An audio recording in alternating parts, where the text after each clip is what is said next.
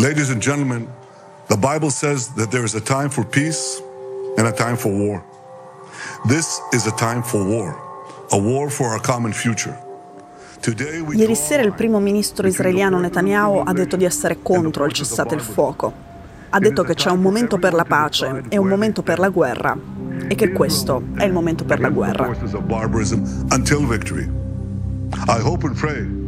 Ora, la guerra non la fa praticamente Netanyahu, come non la fa nella pratica nessun primo ministro, nessun capo di Stato, nessun dittatore. Io volevo parlare con i moltissimi soldati tra i milioni di israeliani che hanno protestato contro il governo di Netanyahu, che il governo di Netanyahu ha chiamato traditori e che ora devono combattere per Israele. Netanyahu and his government try to tear apart the unity and the people, to say that we are traitors. Lui è Ron Scherf, è un soldato, è uno dei leader di Brothers and Sisters in Arms, uno dei gruppi più grandi della protesta che c'è stata in Israele da gennaio fino al massacro del 7 ottobre. Alcuni dei suoi compagni sono addirittura stati arrestati mentre manifestavano e di fronte all'accusa di essere traditori, lui oggi risponde che non conosce neanche un manifestante, che si sia rifiutato di servire come minacciavano durante la protesta, da quando c'è stato il massacro di Hamas nel sud di Israele. There was not one person who can be recruited who did not come out of all the protests. I soldati e i riservisti minacciavano di non servire nell'esercito non perché siano pacifisti, non perché non condividessero la necessità di usare la forza in alcune situazioni o l'ipotesi della guerra, ma perché avevano paura dei metodi che questo governo avrebbe potuto usare nell'esercizio della forza e nell'ipotesi della guerra. Oggi il Financial Times, che non è un giornale pacifista, come non è pacifista il soldato Ron, ha invocato il cessate il fuoco. E oggi noi qui parliamo dei metodi di conduzione di una guerra che sono accettabili e quelli che non sono accettabili dal punto di vista di chi è d'accordo con la necessità di rispondere militarmente ai massacri di Hamas del 7 ottobre.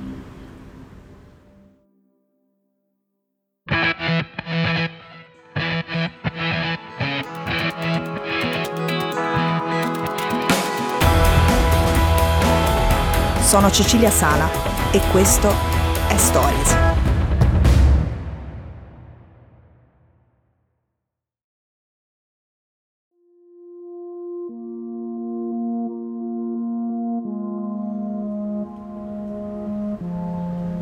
Come Ron, come il Financial Times, io non mi considero una pacifista. Non riesco a considerarmi una pacifista perché se penso alla Seconda Guerra Mondiale, non riesco a dirmi, essendo sincera con me stessa, che il nazismo potesse essere sconfitto senza l'uso delle armi.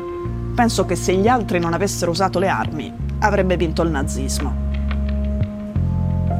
Ora, io sfido a immaginare gli italiani, che sono un popolo molto più pacifico di altri popoli europei, dei popoli mediorientali o del popolo americano. Sfido a immaginare che gli italiani, se qualcuno che sta ai nostri confini li avesse varcati e avesse ammazzato 1400 persone, anche neonati fucilati nelle culle, famiglie intere giustiziate nella stanza da letto, bambini a cui è stato sparato in faccia mentre cercavano di scappare, signore anziane fucilate tutti insieme alla fermata dell'autobus. Sfido persino un popolo pacifico come il nostro a pensare che con l'organizzazione terroristica che ha fatto questo e che è ancora ai nostri confini si possa convivere pacificamente. La popolazione israeliana è molto più piccola della nostra, sono meno di un sesto degli italiani. Quasi tutte le persone che ho incontrato in Israele conoscono qualcuno che è stato ammazzato, qualcuno che è stato rapito, o qualcuno che ha un familiare morto, un amico o un fidanzato ammazzato. Per la quantità di persone rispetto al totale della popolazione, che hanno pochissimi gradi di separazione con le vittime, quello che è successo il 7 ottobre in Israele è una strage imparagonabile a quella dell'11 settembre per gli americani o a quella del Bataclan per la Francia. When the Allies fought Hitler in World War II in Germany, also in Italy, millions of civilians were casualties, not only the German army or the Mussolini army. Quindi per la stragrande maggioranza delle persone qui, compreso il soldato Ron, la questione non è se sia giusto o sbagliato distruggere Hamas.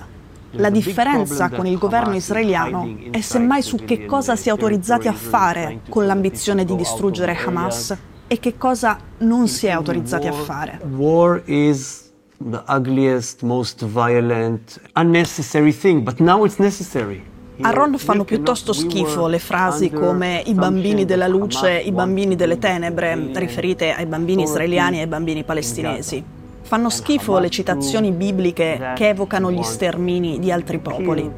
Lui non ci andrebbe in Cisgiordania a difendere i coloni israeliani, sparando ai palestinesi se gli aggressori sono i coloni israeliani. We have no other choice. We are under attack, we have to protect our children, our families, our communities. Ma è d'accordo con la necessità di provare a distruggere Hamas. Lo dice stando al computer con sua figlia di 9 anni che gli saltella intorno. Sua figlia di 9 anni c'è andata spesso nel sud di Israele, vicino al confine con la striscia di Gaza, a stare dai nonni. E lui dice: il rischio che la prossima volta ammazzino lei, invece che la figlia di qualcun altro, non sono disposto a correrlo. E sa benissimo che distruggere Hamas comporta anche morti civili. Fa un paragone con la Seconda Guerra Mondiale, con quanti milioni di civili sono morti in quella guerra. E fa un paragone con le battaglie contro lo Stato Islamico. Anche in quelle sono morti molti civili. When United States decided to destroy Al Qaeda after 9/11, when the Western world fought ISIS, a lot of civilians were harmed. Ora, i paragoni storici sono quasi sempre impossibili, sono sempre tra cose diverse, accadute in momenti diversi, in contesti diversi. Sicuramente il pericolo per il mondo rappresentato dal nazismo è imparagonabile al pericolo per il mondo rappresentato da Hamas. Al Qaeda e lo Stato Islamico non hanno mai rappresentato un pericolo paragonabile al nazismo, ma nei loro momenti di maggior successo, soprattutto lo Stato Islamico rappresentava un pericolo per tantissimi. Israele però questo pericolo ce l'ha ai propri confini. Lo Stato Islamico e gli occidentali non lo hanno mai avuto ai propri confini. Per tanti altri paesi era un problema perché era ai propri confini o perché era a casa propria, così come il nazismo era a casa nostra. Ecco, perché sto facendo questi paragoni vaghi, un po' assurdi, lunari, banali, su cose che sappiamo tutti? Perché serviva qualche premessa, seppur banale, ad arrivare ai paragoni con le singole battaglie che ho fatto con Ron. E quindi ai metodi legittimi e a quelli mostruosi. The thought was that Hamas can rule and live side by side. Now it cannot. Abbiamo lasciato perdere le battaglie contro il nazismo, perché ovviamente concordavamo sul fatto che il mondo è cambiato dopo la Seconda Guerra Mondiale. Si è dato delle regole nuove, sperando che qualcosa di simile non riaccadesse mai più. Non soltanto per evitare un nuovo Hitler, ma anche e soprattutto per evitare che si ripetessero le azioni brutali, le reazioni brutali di quelli che nella Seconda Guerra Mondiale sono stati vincitori. Abbiamo lasciato perdere anche il paragone con la battaglia di Fallujah contro il gruppo terrorista Al Qaeda, responsabile, tra le altre cose, dell'11 settembre. E lo abbiamo lasciato perdere per un altro motivo, perché i metodi utilizzati contro Gaza e contro il gruppo terrorista Hamas sono già ora molto peggio della battaglia di Fallujah contro Al Qaeda.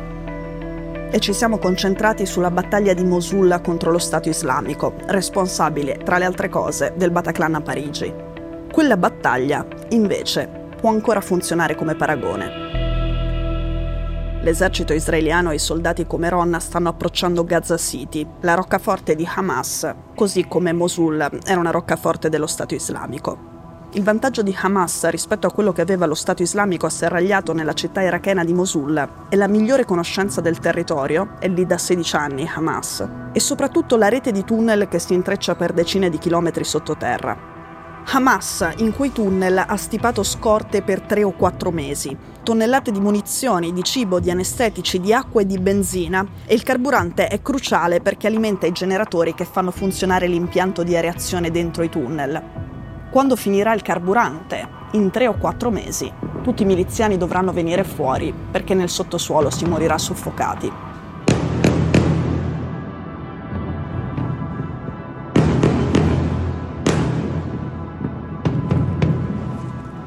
I civili di Gaza, però, non hanno scorte per 3 o 4 mesi. Se la strategia del gabinetto di guerra israeliano, che dice che questa guerra sarà lunga, che durerà mesi, è quella di aspettare che tutti i miliziani siano costretti ad uscire dai tunnel, bombardando nel frattempo anche il sud, dove hanno chiesto a tutti gli abitanti di Gaza di scappare, e facendo entrare soltanto pochissimi aiuti umanitari, questa non è la battaglia di Mosul contro lo Stato Islamico. È molto peggio.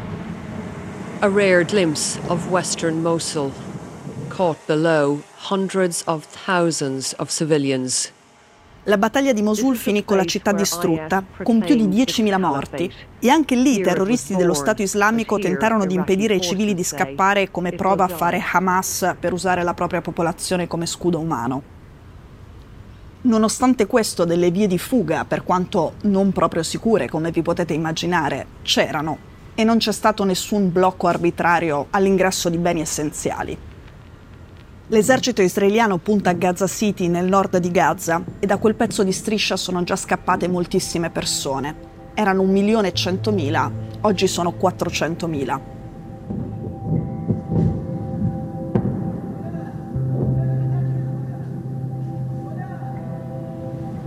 Se l'esercito israeliano, tagliando in due la striscia da est a ovest, sotto Gaza City, continua a permettere la fuga di civili dal nord al sud, e in quel sud non bombarda e permette l'accesso agli aiuti umanitari non con il contagocce, allora la battaglia per Gaza City potrà essere paragonabile alla battaglia di Mosul contro lo Stato Islamico.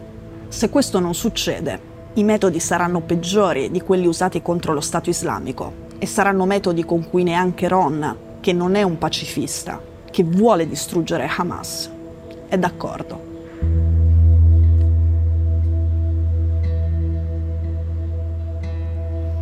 Noi non ci sentiamo domani perché è festa e perché sarò in viaggio per tornare.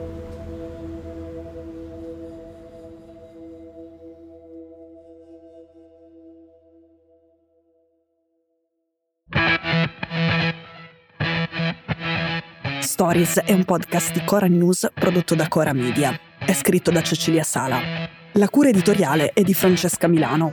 In redazione Simone Pieranni. La sigla e la supervisione del suono e della musica sono di Luca Micheli.